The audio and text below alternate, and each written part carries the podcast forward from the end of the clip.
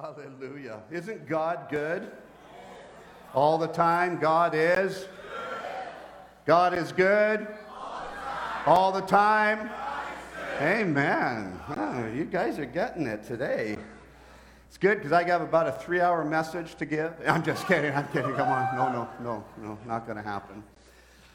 Oh, I've been teaching and ministering on the Beatitudes. I started, was that last week? I usually minister the, the nine Beatitudes in one message, and I kind of got hung up on the first one last week, and I might get hung up on the one second one this week. I have a feeling the series has, be, has begun, and uh, but I'm excited about it. And uh, every you know, some are saying, "Well, hold, it's Easter, Easter." Yeah, but we just went through the celebration. Amen. We just went through. I guarantee you, He's risen. It's not a question. It's not even an option. It's truth. And that truth sets us free, amen? He is risen. But you know, He gave His disciples a little sermon. And these are called the Sermon on the Mount, the Beatitudes. Actually, last week, some of you probably didn't catch it, some of you might have, but I actually, you know, when you're preaching, sometimes you say things. I sometimes get John and Peter, no, Paul and Peter mixed up. See, I got them mixed up again. I actually don't have them mixed up. I just, for some reason, it comes out of my mouth wrong. But um, I mentioned, I think, somewhere in the message, because my wife was quick to let me know, which is awesome, because she's like my first line of defense. Amen? Um, we were just over in Israel, Sharon and I, and we went on to the Sermon on the Mount. Uh, absolutely amazing. We also went to, uh, what's the olive one? Mount of Olives, that's right. And I talked about a little bit about the Sermon on the Mount, but actually I think I threw in Mount of Olives. So Mount of Olives was not the Sermon on the Mount, okay? So just to clarify, they're actually in two very different geographical locations. Sermon on the Mount is in the northern area, um, and uh, Mount of Olives is down by Jerusalem. And uh, but so totally different. I just want to clarify that. Uh, amazingly, no one sent me an email, so maybe you guys need to study your Bible a bit more. But I'm just kidding, I'm just kidding. So, no, but thank you for not sending me emails. So, so last week, you know, we we uh, we started the, the this whole topic of the nine Beatitudes. And I just felt like, because these Beatitudes were given for the purpose of you and I to receive happiness and live in happiness. Jesus taught that true happiness is actually based on our attitudes. That's why He called these the be attitudes. Get it? Be this attitude. And at the conclusion, you're going to find out how happiness is in our life all the time. Uh, it's happiness is at hand. The kingdom of heaven is at hand. Um, the, the the Beatitudes, um, in Hebrew, the, the Mount of the Beatitudes is Ha-Osher.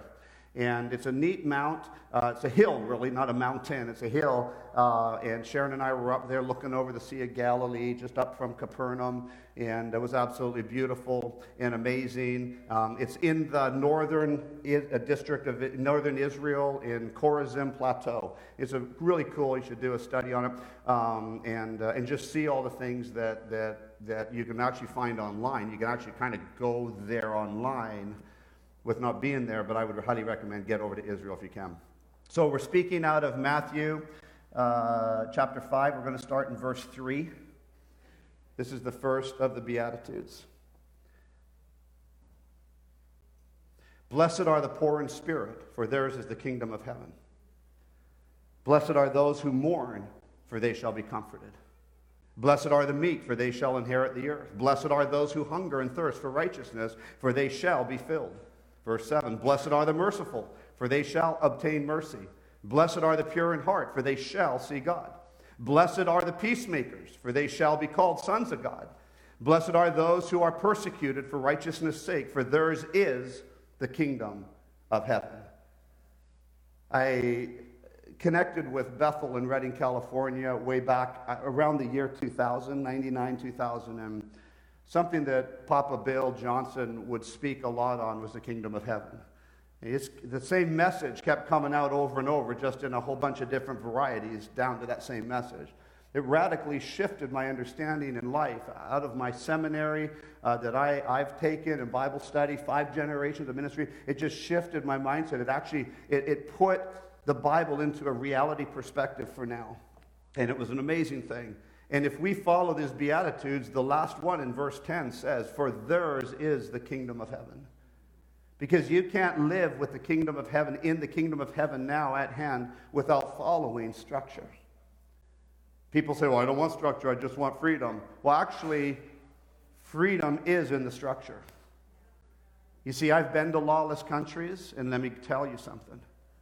You think you have freedom in a lawless country? If someone doesn't like you, they just shoot you. There's law for reason. There's law for reason. It actually creates safety. Now, a lot of us don't like the word law. The old law was the old uh, law was the old covenant. It's done. Well, actually, and people say, well, the Ten Commandments, you know, that was old covenant, doesn't apply. No, no, no. The Ten Commandments are kingdom. Just the Israelites weren't understanding kingdom. And so God had to write them on tablets of stone so Moses could take it to them. But those Ten Commandments are as real today as they were before they were written on stone. And so are this Word of God. This is law. These are the rules, the structure, oh, guidelines. But let me just say, they're guidelines, but enforced very heavily. Whatever you want to say. Uh, let, let's say I'm raising one of my kids. Hey, uh, should I use Justin? I'll use Justin. Hey, buddy, let me give you a guideline. Do not eat dessert before you finish your meal, or you get a spanking. Uh, he's too big. He'd probably spank me now. So that's. But that was when he's a little boy. You don't like spanking? Okay, take your P S three away. Back then it was P S two or P S one. Can't remember. Was it one, two? Okay, and uh, or we're going to cut out something, whatever form of discipline you use. But hey, Justin, let me give you a guideline with severe consequences. Or the law is in our house, eat your meal and have dessert and then. But if you don't eat your meal, you don't get dessert. Or the guideline is eat your meal or you don't get dessert. If you eat your dessert, you're going to get spanked. Would you see that as law or a guideline? A guideline, which is a law. Maximum one hundred out there. one hundred kilometers an hour, not miles. I tried that. It didn't work. Cop didn't like it. I said, but come on, I don't have kilometers. I'm just kidding. Maximum one hundred. Is that a guideline or a law? Really? It's suggested. So it's actually a guideline as well, too, because you can go slower. You just can't go slower than sixty. So please get off that highway if you can't go faster than sixty K. Law, guidelines, guidelines keep you in law. Law produces guidelines. Uh, okay. I don't even know why I went off on that. It has nothing to do with what I'm going to preach on. So, for so these Beatitudes are law, they're guidelines, they're instructions. They're telling you that the law of heaven, you need to live this aspect to enter the kingdom of heaven. Whether you call that a guideline, if you, if this is a guideline for you, the guideline of the Beatitudes is if you live this way, you will have more of the kingdom of heaven. The structure is if you live this way, you'll have more of the kingdom of heaven. Do we understand that? Okay. So everyone's looking at me like, hurry up. What are you mumbling for? So we talked about the first Beatitude. We're going to just skip, skip, skip, skip, skip, skip, skip, skip. Attitude two, an attitude that grieves and mourns. Matthew chapter five, verse four, blessed are those who mourn, for they shall be comforted. What's the word mourn? It's pentheo. It means to grieve, to mourn, to wail, to lament. Here Jesus is actually speaking hope to us. He's actually speaking hope. I know that it might not seem like he's speaking hope, but he's speaking hope. Why? Because of what he said. Blessed are those who mourn, for what's going to happen? They shall be comforted, right? Blessed are those who mourn, for they shall be comforted. So mourn to receive comfort. The thing is, is most people listen to the word mourn and have their own interpretation of what mourn looks like. And I want to explain what the true meaning of this word mourn is, uh, because it's important that we understand that Jesus is actually speaking hope, just like if you didn't listen to the first Beatitude, go on YouTube or Facebook Live, whatever, and listen to it from last week, and you'll get an understanding, clarity of it. So he's speaking hope to us all. We all have times of grief. Every one of us have had times of grief. Absolutely. Most people are not prepared for grief, as it often comes suddenly. Many times something will happen in your life or in your family, and it creates a grief. Sometimes you you know someone's sick, they're terminal, but really I'm a firm believer that as long as they breathe, I'm going after miraculous healing in their life, okay? And sometimes that's done graciously. So you're not every time you're going to the hospital, in Jesus' name, I command you, get up. You know, it's like sometimes we have to have grace with this. Let me rephrase that. We always have to go with grace, okay? Uh, because really, and this is a tough one. I'm a firm believer that God has the authority over death, which means the devil can't have that authority. So, since God has the authority over life and death, the devil can't have the authority over death, because God doesn't share his authority with the devil. When the Israelites were warned in Egypt to mark their doorposts, who warned them? God did. And who sent the angel of death? God did. Because I guarantee you, if the devil had authority over death, you and I would all be dead. I guarantee you, he would have taken me out. But that dirty little devil does not have power. He does not have authority unless I give it to him. Now, if you fear the devil, I believe you're transferring authority into that devil. I don't fear him. People say, Brent, you should fear the devil. He could take you out. Uh, he tried. Pistol in my forehead, misfired four times. Captured in southern Sudan. An angel walks in and releases me. I look like a man. I call him an angel. He might have been a man, but the other two pastors that were captive as well, they didn't see him. I did. But they walked out with me. You get it? And so really, I have no doubt in my mind, when I die, God will send that angel, and I'm going to breathe my last, and I'm going to go from glory to glory. But you better not ever, after I'm gone and I'm in heaven, start calling me back. Because once I get up there, I'm staying up there, okay? Because I'm going to have more authority than you, and do not call me back. Comfort my wife, my kids, comfort the family, but just don't call me back, amen? So I've had an experience of a place, uh, and I will guarantee you, I want to be there. Hallelujah. My mom and dad are there. I'm going to love that and celebrate with them. Here Jesus is speaking hope. Most people are not prepared for the grief. Sadly, most people do not find comfort. Only deeper sorrow. They don't actually even find comfort. They find deeper sorrow, despair, and loneliness. You have grief on you. Oh God, how could you let this happen? There, there's despair, there's sorrow, there's grief in you, there's loneliness. I feel so alone because of this bad thing that just happened.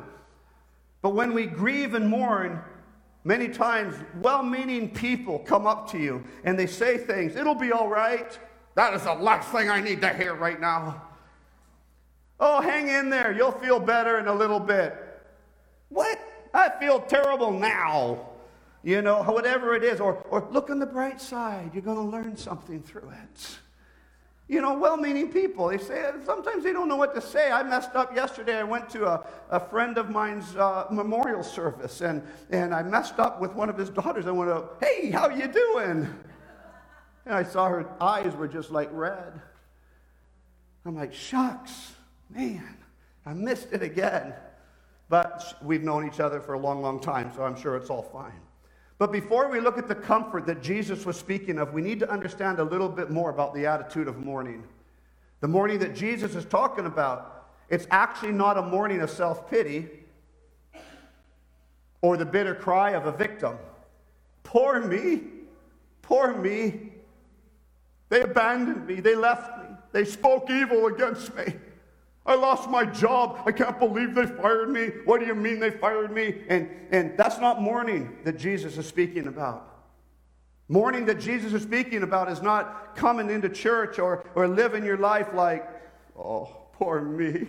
I'm a dirty, wretched sinner. And I, I I got to come to Windward to get some hope because I got no hope. If you don't have hope, then get in here. But let me tell you what, we can't give you hope, but I know someone that can. Yeah, but you don't understand, Brent. I'm, I'm devastated. I've lost a loved one. Absolutely, there's a time of grieving. I've lost my job. I've lost my house. The bank took my mortgage. They took my car. I've lost everything. How could the bank do that? Didn't they know I was going to make that payment? I know it's six months late, but why, why would they do that? The mourning that Jesus is talking about is a mourning from the guilty side, from the direction of our sin. It is mourning and recognition of our offenses before a loving God. The bank took my car. Instead of mourning, oh, I can't believe that bank. I've been with them for like a year now. Don't they understand? I went through difficult seasons in life, and yeah, you know, and they took my my brand new Beamer away just because it's a twenty-eight hundred dollars a month payment. Didn't they know that I just can't make it right now? Can't they give me some grace? What it is, is it's actually, oh God, I was so dumb. I took such a ridiculous loan on that car.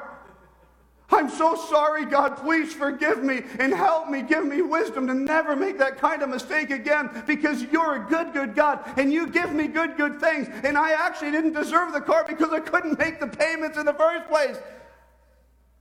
Or, that dirty, wretched bank.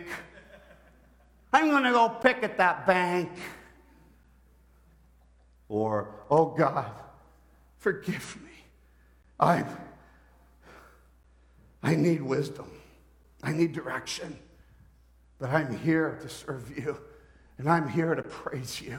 And I'm here to glorify your name. I'm here on this earth because your son, Jesus Christ, died for my sins. Uh, and I'm going to live this life. Uh, and I'm not going to get a vehicle that I can't afford uh, or a mortgage I can't afford because it's not a good testimony to the people. Oh, God, help me not walk down that path anymore. Oh, God, let me not see that pornography again. I'm going to stop. Oh, God, not, well, my computer was just open.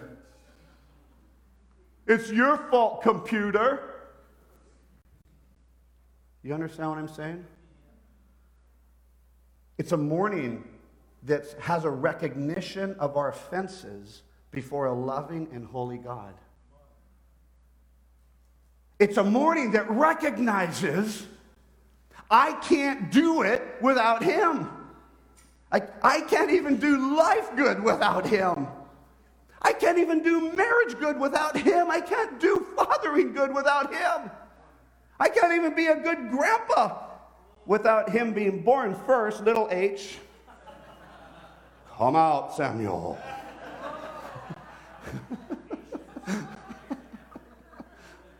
We bless the unborn children. But the ones, they're alive, not to be aborted, but for life. For life. You see, I can't do this without him. I couldn't get in that tank today without him. I can't get on a plane tomorrow without him. Why? Because I would just love to stay home tomorrow.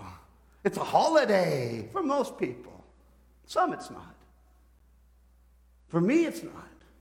I get on an airplane. I get to get up at two a.m., leave the house at three, get into Vancouver Airport by four, four fifteen, get on the shuttle into the terminal to get through customs at four thirty to four forty to get ready to get on a plane. That's my day. And you're like, oh, whoa, I love to do that.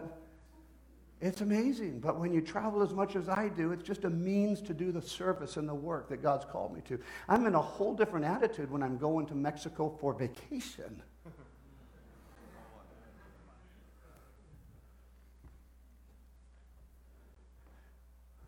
Blessed are the people who mourn, who mourn their sin, like, like from, from the aspect of, I'm guilty, what did I do that for? Oh God, oh God, I'm never going to do this again. Oh God. Why? Because if we mourn the other way, It's a morning of pride and selfishness. I can't believe they did that to me. God, why did you steal my husband? Why did you steal him away? Why did you steal my child? God, why is it always your fault? Forgive me, Father. That is not what I feel in any way.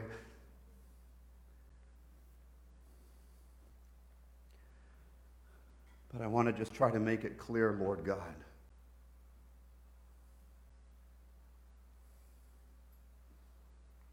That we need to have the right side of the morning.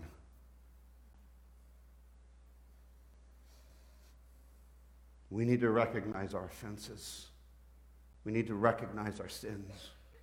And we need to mourn them right out of our life. The Bible says godly sorrow leads to repentance. Second Corinthians chapter seven, verse ten. Second Corinthians seven, verse ten. For godly sorrow produces repentance leading to salvation, not to be regretted. But the sorrow of the world produces death. Godly sorrow causes us to hate our sin and turn from it. You see, this is the same root structure of the word mourn, is sorrow. The tail end, the second part of the structure of, of the word sorrow, the tail part can also mean mourn. So when we read the scripture, for godly mourning, godly sorrow produces repentance. Godly sorrow that I no longer want to sin. Godly sorrow that I know Jesus has forgiven me. Now I have to hate sin so bad that I'm sorrowing and I'm mourning for anything that will keep me from the relationship of God in my life. That I will, I will mourn every morning for everything that I am not supposed to do, but I'm going to celebrate on the other side for everything that God has called me to do. Godly sorrow produces repentance. We can't even have true repentance without godly sorrow in our lives. When you receive Jesus Christ as your Lord and Savior, you have to have godly sorrow. It's sorrow against this world, but the sorrow of the world produces death. Sorrow of the world, again, it looks like, you know, oh, I got nothing. Oh, I'm poor. Oh, I'm a nobody. Oh, you know, uh, I can't be an evangelist. I can't lead people to Jesus. Oh, I've got, I, I, I can't do this. I can't do that. Oh, I'm going to live in poverty. That's, that is godly, that is sorrow of the world getting a hold of your life. Godly sorrow transfers us to you are everything. You are holy. And because of you, I get to live holy on this earth. Because of your love pouring out of me, I love everyone around me. I even love my enemies. I bless them. I hate their sin, but I bless them. How can you do that if we have worldly sorrow? Because worldly sorrow, worldly mourning is, if you have an enemy, you are to hate them. But that's not godly sorrow and godly mourning. Godly, car, co- godly sorrow causes us to hate our sin and turn from it. Self-centered world sorrow only leads to bitterness that is never satisfied.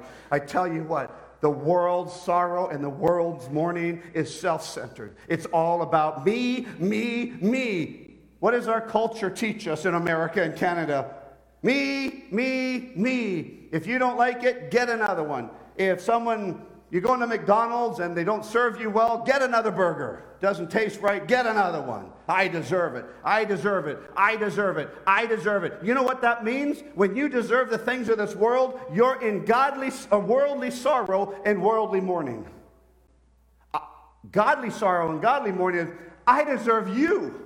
I deserve you. I don't, but you made me, so I do. I, I, I deserve more in your presence because you opened the door for me, Jesus and Holy Spirit. You opened the door so wide that I get to go through it farther and farther and farther. Matter of fact, I get to walk on this earth with such joy and with such happiness that nothing can hold me down. I am going after you, God. Your door is so wide, and I want to be an open door. I want to be an open door. Give me more, Father. Give me more. I want to sorrow in you. I want to mourn in you. I want to be holy in you, Father God. This is what I'm after. I don't care about the things of this earth. They're going to come and they're going to go. And chances are you and I aren't going to change a whole bunch until you're called into this or live in this heavenly calling. And in this heavenly calling, then you can change Canada. Then you can change the world. But if you try to do it with your old worldly mourning or godly worldly sorrow, you're not going to change it.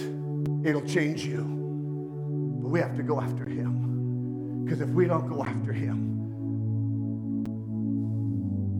bitterness will eat us up. Anger will eat us up. Frustration will eat us up. Bad relationships will eat us up. Let me tell you something. Go after the best relationship ever.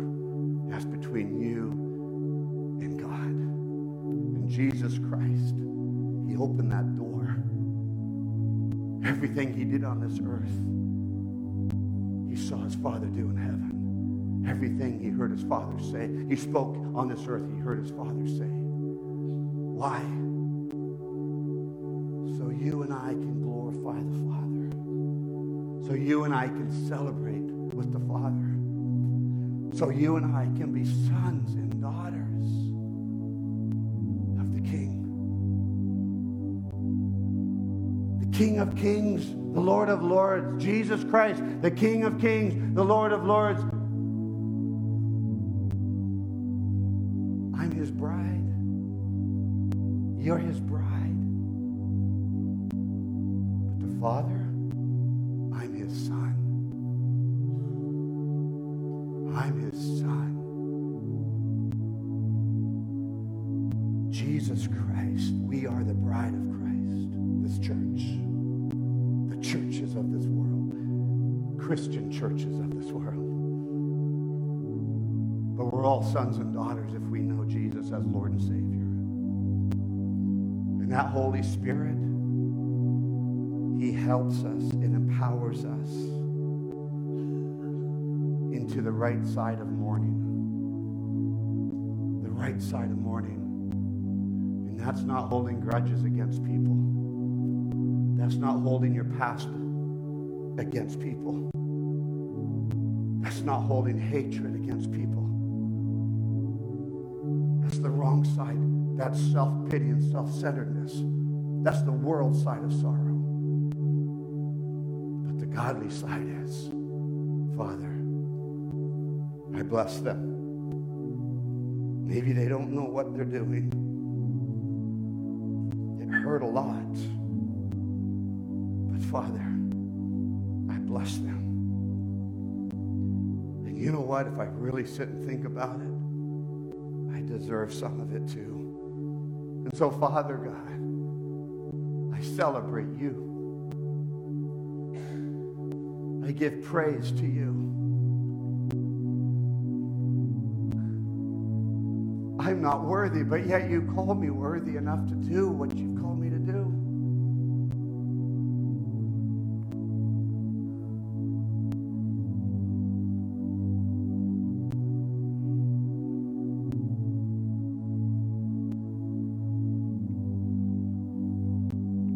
Sorrow, worldly mourning, I'm better than everyone else. Don't they know the gift I have would change this whole ministry? The whole Spirit, Holy Spirit will come in when I come in. I can do that. I can do what they do. I can be what they are. Wrong side of mourning. Wrong side of sorrow. I need a miracle more than they need a miracle. How do I know they weren't even, for crying out loud, they had a headache. Who knows they had a headache? And they say they got healed. It's the wrong side. Father God, I'm thankful. That person comes up every single Sunday for a headache, and every Sunday they get healed. Well, praise God. Who am I to judge that person's miracle? Who am I to judge their testimony? I need to work on my own testimony first.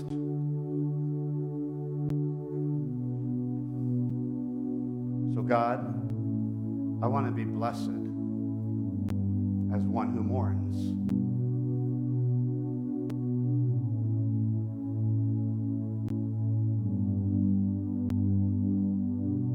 I'm not going to live on the side of sin. I'm going to live on the side of victory. I'm not even going to live on the side of an attack of sin. I'm going to live on the side of the sin's already been defeated in my life. Because, God, you gave us that option and you gave us that promise. And when that little devil, he comes at me, I'm going to just look at him and say, get behind me, Satan. You're just a dirty little liar. I'm a son of God. I'm saved by grace, the grace that you sent your son to die for me on the cross. And I'm going to come in here to this service every single Sunday I'm here, and I'm going to be on fire in your presence, oh God. Ah, my mourning is I want more, oh God. I want more. My wailing is, oh God, give us more. I'm going after more. My travail is, oh God, I, I'm going for more. I, I'm not doing that sin thing. I'm not going after the junks of this world. I'm going after more of you. I'm going after more. I'm mourning for you, God. I'm mourning for the more. I'm mourning. I'm hungry for the more.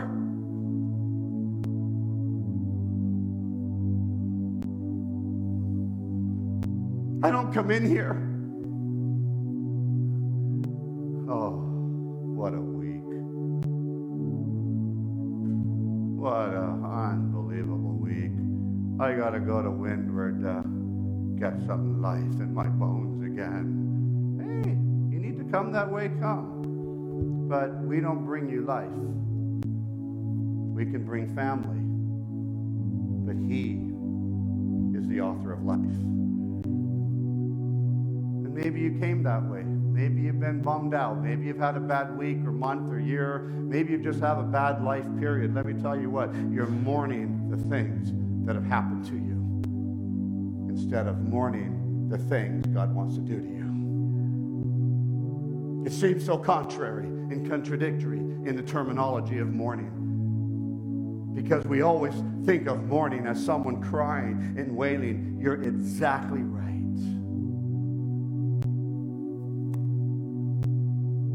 It's crying, it's wailing, it's lamenting, it's exclaiming. It is literally crying and wailing for more.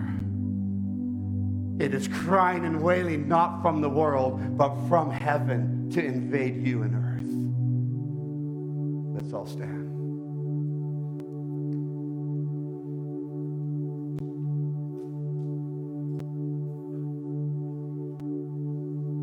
And there is comfort for the person who sorrows with godly sorrow.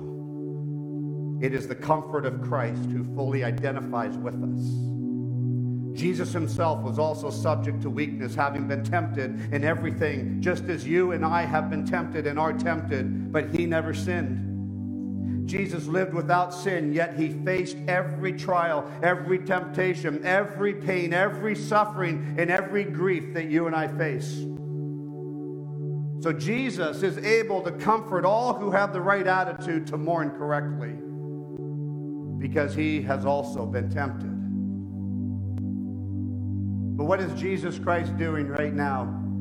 He sits on the right hand of the Father. He is the King of Kings, the Lord of Lords. He is the Lamb that was worthy to be slain. Revelation talks about him like, like hair as white as snow, eyes of fire. I mean, th- this guy is not up there.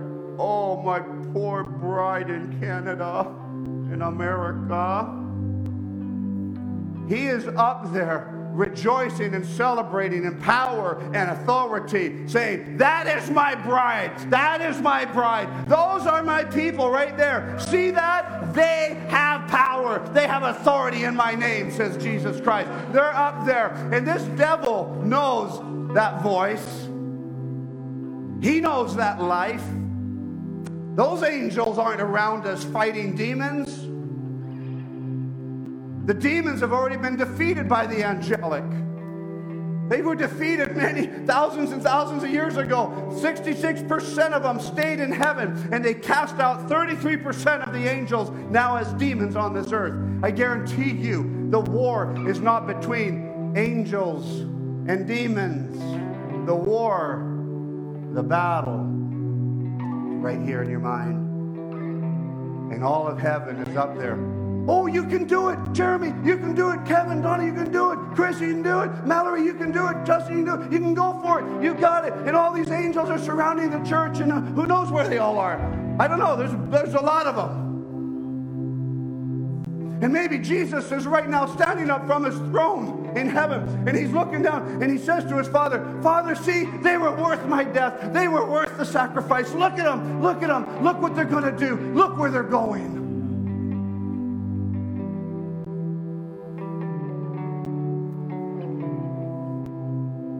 There's a fire of his presence waiting to engulf every evil thought of our mind.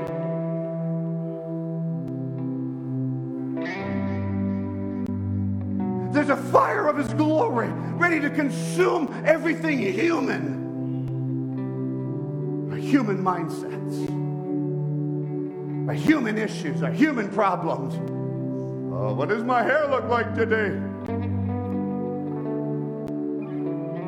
Our human issues, our human problems, the fire of the Holy Spirit, the fire of Jesus Christ, the fire of the Father. Don't worry about tomorrow. Let's go after today. Because if you live victory today, I guarantee you it's going to lead you to greater victory tomorrow. If you can get through these Beatitudes, these attitudes be in your life, I guarantee you, you'll live in victory.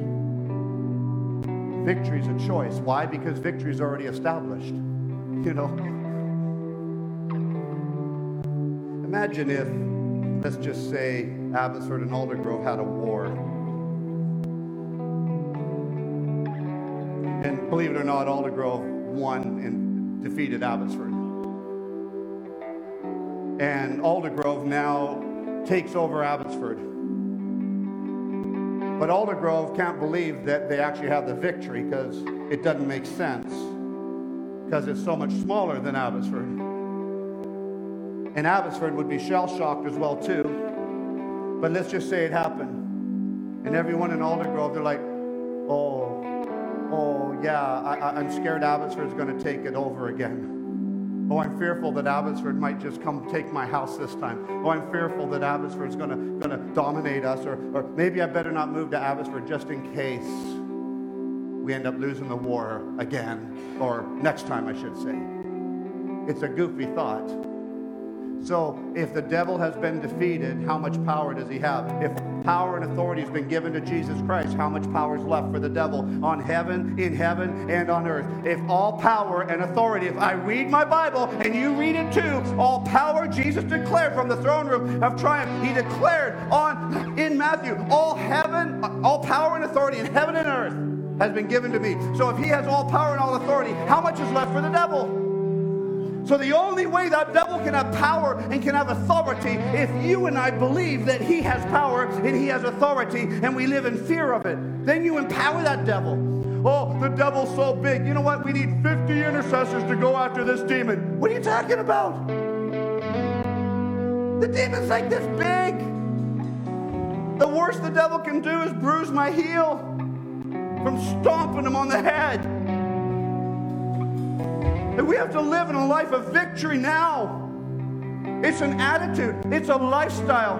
It's a reality of the kingdom of heaven at hand. Do we believe the kingdom of heaven has the victory over the enemy? Yes. The more we live in His kingdom, the more you'll live in victory. And kick that thought of the devil.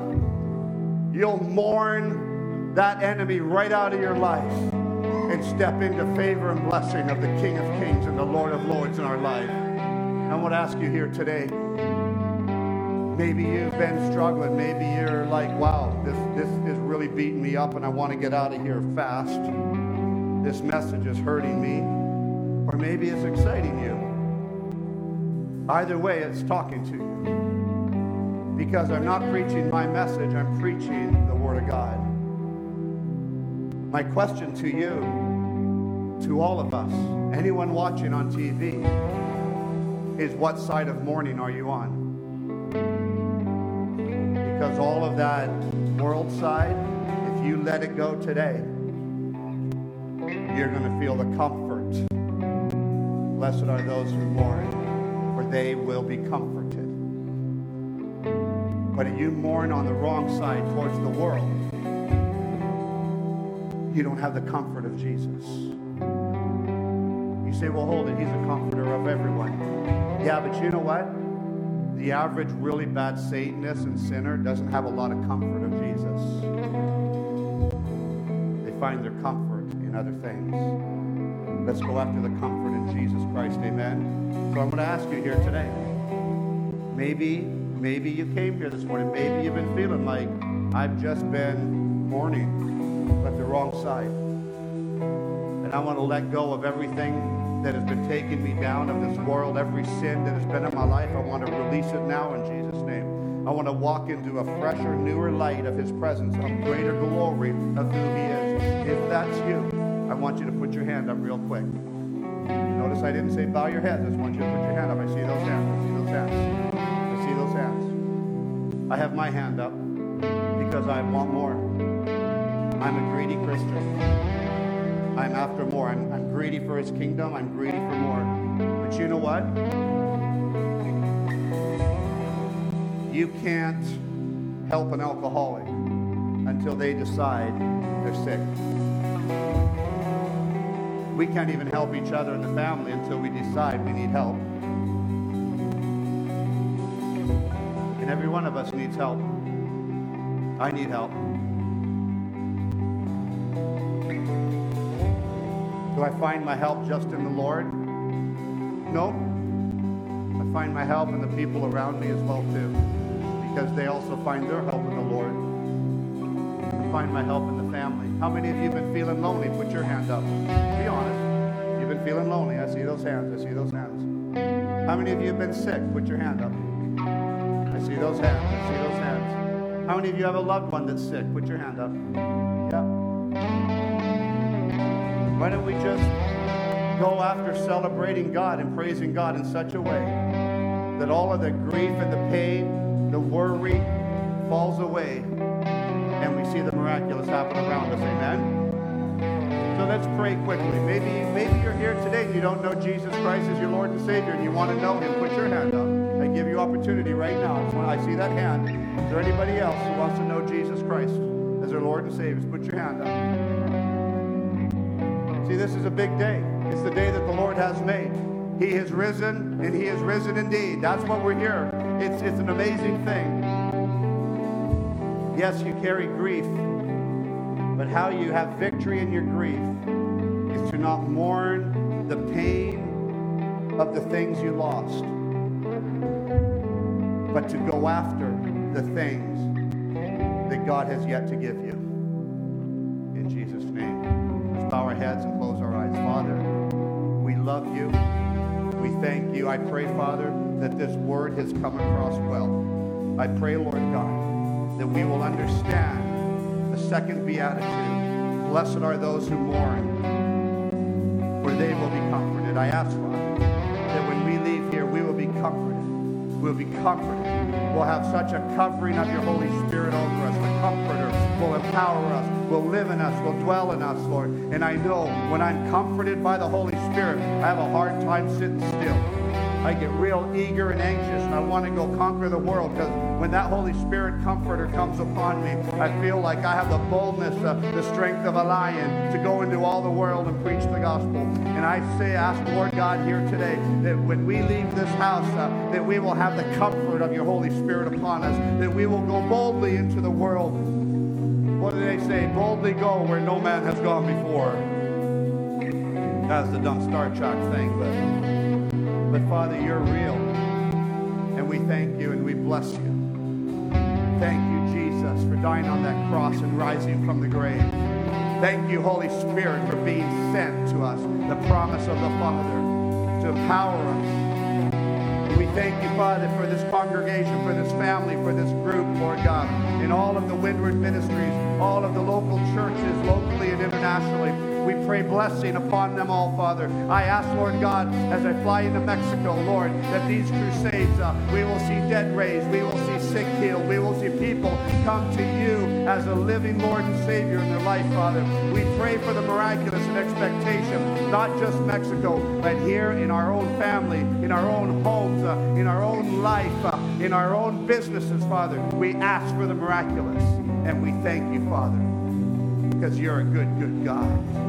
You are a good, good God.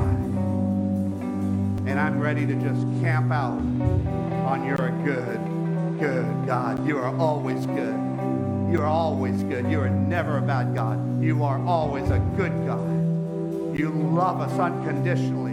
You always love us. You're a good God. You, you just you just celebrate us all the time, and we want to celebrate you all the time, Father. Matter of fact, I don't even want to think negative anymore. I just want to think positive, Father, because you're a good, good God. And we thank you, Father, and we pray blessings upon each person in this house.